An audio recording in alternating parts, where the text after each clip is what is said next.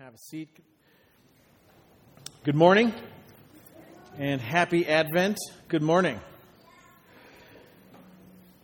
As we open God's Word, we do. We expect to read and hear good news for us. And so, my prayer for myself and for us is that we would receive God's Word with joy. We are two weeks in to Advent, which is a season of looking forward to the incarnation, the birth of Jesus Christ, God the Son. And we're looking at Advent and the Christmas season under this banner, Good News of Great Joy. Specifically today, we're looking at Jesus, the good news of Jesus as our long awaited Savior. So we're going to be in three texts today Genesis chapter 3, verses 14 and 15, Luke chapter 1, verses 68 through 79, and then Luke chapter 2, verses 8 and 11 briefly. Now, as you're, as you're finding your way there, um, maybe you think like I do. Anytime I read these gospel accounts, and this is tradition in our family, I'm not sure what it is in yours, but as we get to, to Christmas, usually Christmas Eve, my dad would open up his Bible to Luke chapter 2 and we'd read the account of the angels proclaiming, Behold, I bring you good news of great joy to these shepherds out in a dark field somewhere. They were the first ones to get this message of their Savior has come. And as you continue to read through the gospel accounts, I, I can't help but ask myself if the people who heard what we, what we hear here, if, we, if they saw the things that, that Jesus did and said as they watched him as he grew and as he did his ministry, if they if they actually saw and heard and experienced Him, how? How is it possible that so many missed Jesus? How come so many just outright rejected his offer of salvation? See, I think in part, at least in part, they weren't looking for a Savior because they didn't think they needed one. Now, maybe they thought, at the time, they needed saving, salvation from Roman oppression, which was happening in the day. But they didn't need a Savior from sin, which is what Jesus came to offer. But this good news for us that the long awaited Savior has come. For us, it's a call to believe. It's a call to faith here and now. And not only here and now, it points us to a glorious and hopeful future. So that's what we're going to look at today. That's a framework as we look at these three texts. So if you would, you can turn to Genesis chapter 3. It'll be on the screen as well. A few verses from Genesis 3, chapter, chapter 3, verses 14 and 15. The Lord God said to the serpent, Because you've done this, Cursed are you above all livestock and above all beasts of the field. On your belly you shall go, and dust you shall eat all the days of your life. Verse 15 I will put enmity between you and the woman, between your offspring and her offspring. He shall bruise your head, and you shall bruise his heel. Turn now to Luke chapter 1, starting in verse 68. Actually, I'll start in verse 67, although 68 is on the screen. And his father Zechariah was filled with the Holy Spirit and prophesied, saying this, verse 68 and on. Blessed be the Lord God of Israel, for he has visited and redeemed his people, and has raised up a horn of salvation for us in the house of his servant David, as he spoke by the mouth of his holy prophets from of old, that we should be saved from our enemies and from the hand of all who hate us, to show the mercy promised to our fathers and to remember his holy covenant, the oath that he swore to our father Abraham to grant us that we, being delivered from the hand of our enemies, might serve him without fear in holiness and righteousness before him all our days. And you, child, will be called the prophet of the Most High, for you will go before the Lord to prepare his ways, to give knowledge of salvation to his people in the forgiveness of their sins because of the tender mercy of our God, whereby the sunrise shall visit us from on high, to give light to those who sit in darkness and in the shadow of death, to guide our feet into the way of peace. finally, chapter 2, verses 8 through 11. And in the same region, there were shepherds out in the field, keeping watch over their flock by night. And an angel of the Lord appeared to them. And the glory of the Lord shone around them, and they were filled with great fear. And the angel said to them, Fear not, for behold, I bring you good news of great joy that will be for all the people. For unto you this day is born in the city of David a Savior, who is Christ the Lord. This is God's word for us this morning. The good news of great joy for us today is that Christ is our Savior. Simple. The incarnation, Jesus coming to us, is calling us to faith, and it leads us into a glorious future. That's the framework for today. So I'd like to talk a little bit about salvation and what does it mean that Jesus is a long awaited Savior as we look at these texts. What is salvation? What are we saved from? What are we being saved to? And why is this good news for us? Let's look back again at Genesis chapter 3 for just a moment. In Genesis 3, we read about the fall of humanity into sin and rebellion. Satan our great enemy, disguised as a serpent, tempted Adam and Eve to question God's commands. Disbelief gave way to disobedience, and their sin brought with them a curse on all creation. And when God Himself called Adam and Eve out for their sin, they passed the blame. Leading up to this passage here earlier in, chapter 3, as Adam and Eve take the fruit of the tree of the knowledge of good and evil that the Lord said, You can eat of any tree except for this one, they do, and God confronts them. Where are you, Adam? And when the Lord says, Adam, what have you done? You know what Adam's response is? Well, this woman you gave me, I kid you not, the woman you gave me gave me the fruit. I don't know what her problem is. So the Lord God turns to Eve and says, Okay, Eve, what have you done? And Eve says, Well, this, this serpent, he, he convinced me it wasn't a big deal. Right? They pass the blame. Surely it can't be their fault. Adam's like, No, no. Hey, you gave her to me, God. I, I don't know. Well, I, I don't know, God. You, you made this, this serpent. It's not my, not my problem. And that's what we read here. And from verse 14, um, with the curse of the serpent, you see this unfolding of the curse of sin that kind of spreads out across all creation. And then look at verse 15. Specifically, the Lord God is speaking to Satan, our enemy. And he says, I, this is God speaking, I will put enmity between you and the woman, speaking of Eve, between your offspring and her offspring.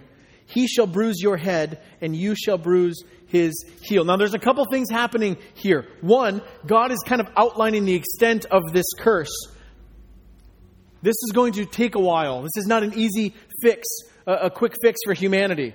Your offspring, that idea, is, is imagining generations. This is going to, to spill out for a while. This is not a short period of time. So that's the, the first thing. The second thing is this look at the pronouns used in verse 15. It's not the offspring of the woman that will bruise your offspring's head. No, no. The offspring of the woman, the Lord God says, will, will bruise your head. And you shall bruise his heel. This is a prophetic hope of redemption right here in Genesis chapter 3. The offspring of the woman will be the one who will bruise, step on, crush the head of the serpent, the deceiver. So, right here, at the moment sin enters creation, God makes known a plan for redemption. Right here.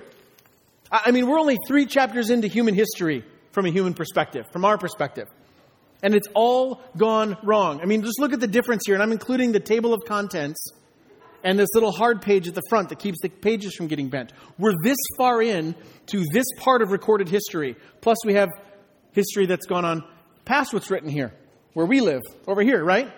We're this far in, and we've already screwed it up. God could have said, Well, that didn't go well. Let's start again. But He didn't. He purposed in this moment, and depending on how, we, how you understand this theologically, how we understand it, River City, from time immemorial, had purposed redemption. And here we see the language of it. He could have just wiped the slate clean, but he didn't. Right here, he's saying, I have prepared for you a head crusher. One who will crush the head of your enemies, one who will redeem you. You're going to have to wait, but he's coming. Right away, right away, it is clear that a Savior is needed. And right away, the Lord shows mercy because a Savior is promised. Now, turn with me, if you would, to Luke chapter 1. We'll see how it relates a little bit to Genesis chapter 3. Listen to the words here. Zechariah is, is the, we spoke about him last week. He's the father of John the Baptist. John is the one who's preparing the way for the Messiah, kind of the last in a long line of prophets declaring the kingdom of God is coming. And Zechariah, if you read earlier in Luke chapter 1, was met by an angel and was told, You and your wife will conceive and you will have a son. And we learn in Luke 1 that Zechariah doesn't believe him at first, this angel. He's like, I'm old, God. My wife is old. We are childless. How is this going to happen? And as a reminder of the power of God, uh, Zechariah was rendered unable to speak until John was born. And when John is born, this is what spills out of Zechariah's mouth. Bursts out of his mouth is this prophetic word about John. Look at the words here. Verse 68 Blessed be the Lord God of Israel. That's worship language, by the way. This is a prophetic worship song. Blessed be the Lord God of Israel. Here's why for he has visited and redeemed his people.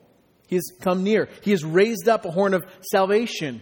This idea of a, of a trumpet blast, a warrior cry, a victory blast of the trumpet. He is fulfilling what he spoke by the prophets that verse 71, we should be saved from our enemies, echoing Psalm 106. That he would show mercy that was promised to Abraham is now being given to us.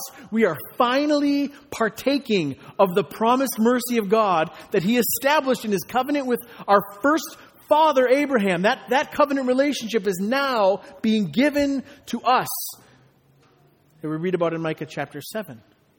And then he says, verse 74, he repeats that idea we've been delivered from the hands of our enemies. See, this is salvation language, this is redemption language, this is power language. John's job as the forerunner is preparing the way for the incarnation, the embodiment, the, in the flesh we use the word Emmanuel. We sing about it at Christmas, right? O come, O come, Emmanuel, meaning God with us. He has visited us. And Zechariah is celebrating that God has come near to his people. He has not left them far away. He has not abandoned them. He has entered into their world and their mess, just like he promised. And his purpose in coming is to save them redeem them. That word redeem is a, redemption is a great word. It means to, to get back what has been lost, to fix what was broken, right?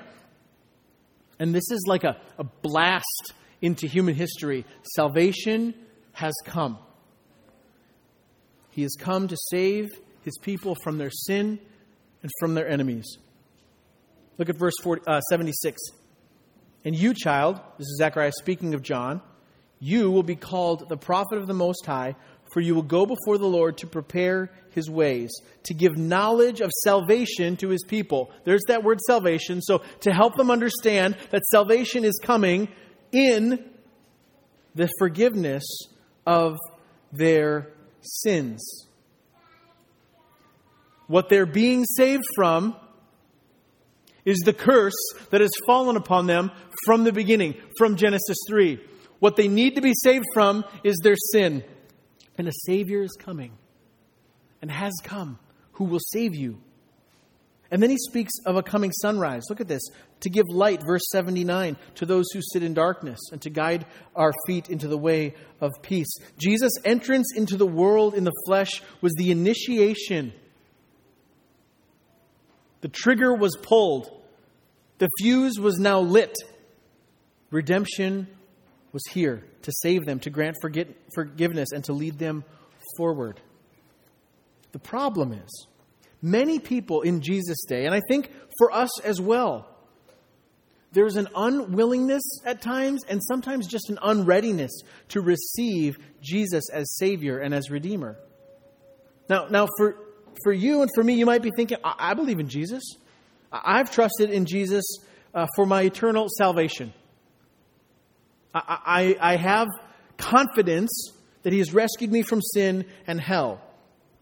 And so it is good news that Jesus comes as Savior. But even for many of us, sometimes our walk with Jesus doesn't have great joy. And I'm not just talking about a season of hard circumstances that you might be walking through. That's, that's reality. That happens. But underneath what we say we believe, there is no foundation of joy in our hearts. And often, whether we are just joyless or we are indeed faithless, it's because we don't see what it is we've been saved from and what we're being saved to. What are we saved from and what are we being saved to? Two questions I, I want to ask and hopefully answer from these texts. What are we saved from? What does salvation mean? You remember Genesis chapter 3, we just read it. What are they being saved from? What was that first sin? It was unbelief. Did God really say? That's the question the serpent asked. Did, did God really say now, I'm not talking about legitimate doubts. We all have questions and doubts. If you are convinced that you have explored all of the depths and mystery of God and you have it all figured out and it's listed out nice on a spreadsheet somewhere, you, have convinced you have it all figured out, every T crossed, every I dotted. We need to talk because I don't think you're living in reality. Right? There is much confidence and assurance in our faith. Many things I'm grateful over the 40 years of my existence that, that I'm pretty confident in as it relates to who God is and how He's revealed salvation and faith and, and walking with Him in this world from His Word. There's lots we can have confidence in. But I don't for one second think I have it all figured out perfectly, like I've got the market. I'm smart enough to have gotten my mind wrapped around the great mystery and majesty of God. There's always mystery. Always. One of my favorite passages is from Romans chapter 11. Oh, the depths of the riches and wisdom and knowledge of God. How unsearchable his ways, how inscrutable, how ununderstandable are his judgments. Un, yes, inscrutable. Can't even get my brain around that, right? Who has known the mind of the Lord? Who has given to him that he should repay him? For to him and through him, from him are all things, to him be the glory forever. Amen. Right? That's not what's happening in Genesis 3. These aren't like legitimate wrestles and doubts because their minds can't comprehend the majesty and sovereignty of God. That's not what's happening in Genesis chapter 3. In Genesis chapter 3, they're going, I don't actually believe that God meant what he said when he said, We will surely die. I don't believe that that God really said, meant what he said, that we shouldn't eat of this tree. I'm not saying, man, this is hard to understand. There's a lot about how God operates in the world and who he is that I cannot get my brain around. But when the spirit given seed of faith springs forth, springs forth in our hearts, we believe. That's the difference. Unbelief bears the fruit of rebellion. This is what's happening in Genesis 3, just like the garden. I'm not sure God actually meant it when he said, Love my neighbor. So I'm pretty sure I can hate him, at least a little. I'm not sure that God meant what he said about husbands and wives loving each other sacrificially and serving one another in a covenant marriage. So I think I can find other ways to meet my own personal needs. I think what God meant was not give myself up for my wife, not love and serve your husband. What I think God meant was he wants me to be happy. I think that's what he meant. Right? You see where this goes? See, the Savior comes to rescue us from our own unbelief and our own rebellion. Further, as Luke 1 reminds us, we are saved from our enemies, from those outside as well. We are delivered from our bondage. We are kept safe from those who seek to destroy us. 1 Peter 1, Peter is writing to a church in exile, believers who are scattered because of violent persecution. And you know what he reminds them of? Your enemy, the devil, Peter says, is like a roaring lion going around seeking for someone to devour. This is his job. Job name, job, uh, name Satan. Job. Devour. Right? Jesus echoes this in John 10. I, uh, the, the enemy, your enemy, the devil, he has come to you to steal, kill, and destroy. But I have come, Jesus says, that you might have life and have it abundantly. This is different. This salvation that we have in Jesus speaks both to our salvation from the sin in our own hearts and salvation, protection, safety, and security from our enemies.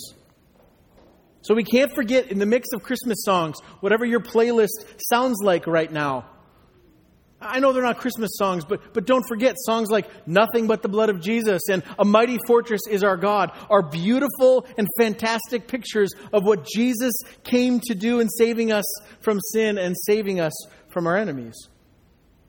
This is what Jesus came to do, to save us from these things. But it's not just that. He also came to save us to some things as well. Here's what I mean we are saved to faith. See, faith is a gift of God, not earned by our works. If I have belief in my heart at all, if you have belief in your heart at all, you have experienced a spiritual miracle. It is a gift. See, we can boast in our own hard work and in our own efforts and our own intelligence. Look what I've done. Look what I've figured out. Look how awesome I am. But we cannot boast in something we did not produce. So we are currently redeemed. We are no longer enslaved to sin. We no longer bear the shame and condemnation that our sin deserved. And listen, Zechariah prophesied, verse 74, that we, being delivered from the hand of our enemies, so we might now, this is present tense, serve him, that is, serve the Lord God, without fear, in holiness and righteousness before him. Salvation wasn't merely to pull us from the pit of sin and hell, although it does, hallelujah, but it also is a salvation to faith, specifically a faith that is working and producing something in those who are saved. In this case, Zechariah is highlighting service to the Lord in holiness and righteousness. Romans tells us that in view of the mercy of God on display in salvation, Romans chapter 11, laying out the, the, the mercy of God on display in Jesus, verse 12, or chapter 12, therefore, in view of God's mercy to us, let us offer ourselves as living sacrifices, holy and pleasing to God. This is our spiritual service of worship. Where before you and I were unable to worship God rightly. Now, we bring our whole lives to bear in worship to God. Not just in our singing, but our, our whole lives, in how we work, in how we parent, in how we neighbor, in how we disciple, in how we love one another. By faith, this is our offering to the Lord. And, as Zechariah says, this worship is offered without fear, meaning we need not fear. Is my offering adequate? Is my work acceptable? Is my worship pleasing? Because by faith, the sacrifice of our lives is hidden, it's buried in the perfect sacrifice of Jesus Christ, our Savior. And it is holy and righteous. Now, holiness and righteous are really important because God is holy. Holy is perfect. There is not one ounce of sin or wrong in God. Righteousness means perfection, rightness, meaning there is not one dot of wrong. And we are called to live lives of holiness and righteousness. And sometimes we can get a little nervous when we talk about holiness. When we talk about pursuing holiness, when we talk about pursuing a, a life that is righteous and going after God's call on our lives that we would be holy as He is holy. But let me just be really clear holiness is not opposed to the gospel. We are saved to holiness and righteousness. In fact, it is God's grace, His merciful rescue of us, His salvation that trains us, equips us for holiness. John MacArthur, uh, Pastor John MacArthur says it this way The grace of God trains us to renounce ungodliness and worldly passions and to live self controlled, upright, and godly lives. That comes from Titus chapter 2. MacArthur goes on, he says, The same grace that saves sinners from the penalty of their sin also instructs them in holiness. This is what Zechariah celebrated in his prophecy in verse 74 that we, being delivered from the hand of our enemies, might serve him without fear in holiness and righteousness before him all our days. It is good news that we are saved from sin. It is good news that we are saved to faith, to a new identity, to humility and holiness. And it is good news that we are saved to a glorious future. Jesus, our long awaited Savior, initiated something in the incarnation that would carry us through all the rest of our days. Zechariah couldn't fully see it. He was already very old. He had to know somewhere in the back of his head, I might not see when this all plays out. I might not get to see the glorious end from the land of the living. But man, as he looked down the corridor of time, he rejoiced in the sunrise that was coming. He believed in the faithful promise of God. Look again at the end of chapter uh, 1, verse 78. Because of the tender mercy of our God, whereby the sunrise shall visit us from on high. Basically, it had been dark for 400 years. That white page that sits in your Bibles between the Old Testament and the New Testament represents about 400 years of prophetic silence where there was no prophet in Israel speaking to God's people to encourage them to remain faithful, to call them back to trust the Lord, to remind them of the covenant promises of God. Nothing. It was silent. And now, after a long, dark night of waiting, here on the horizon, the sun is rising.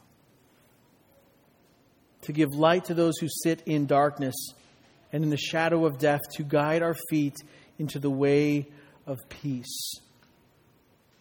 Zechariah could look forward just a little and see the king is coming. And he saw in the corridor of time a light on the horizon and said, The sun is coming up.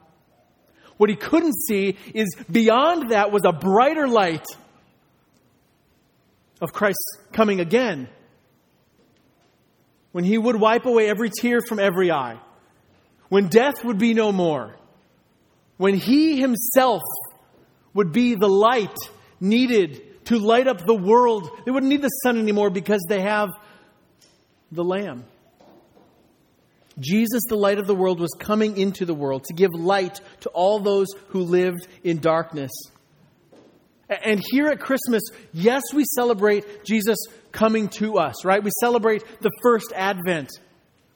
But for all of us who believe in Jesus, this speaks of a glorious and beautiful And Lord, please soon, second coming of his, of his glory, in his glory, to establish, uh, finish establishing the kingdom that he brought when he was incarnate with us.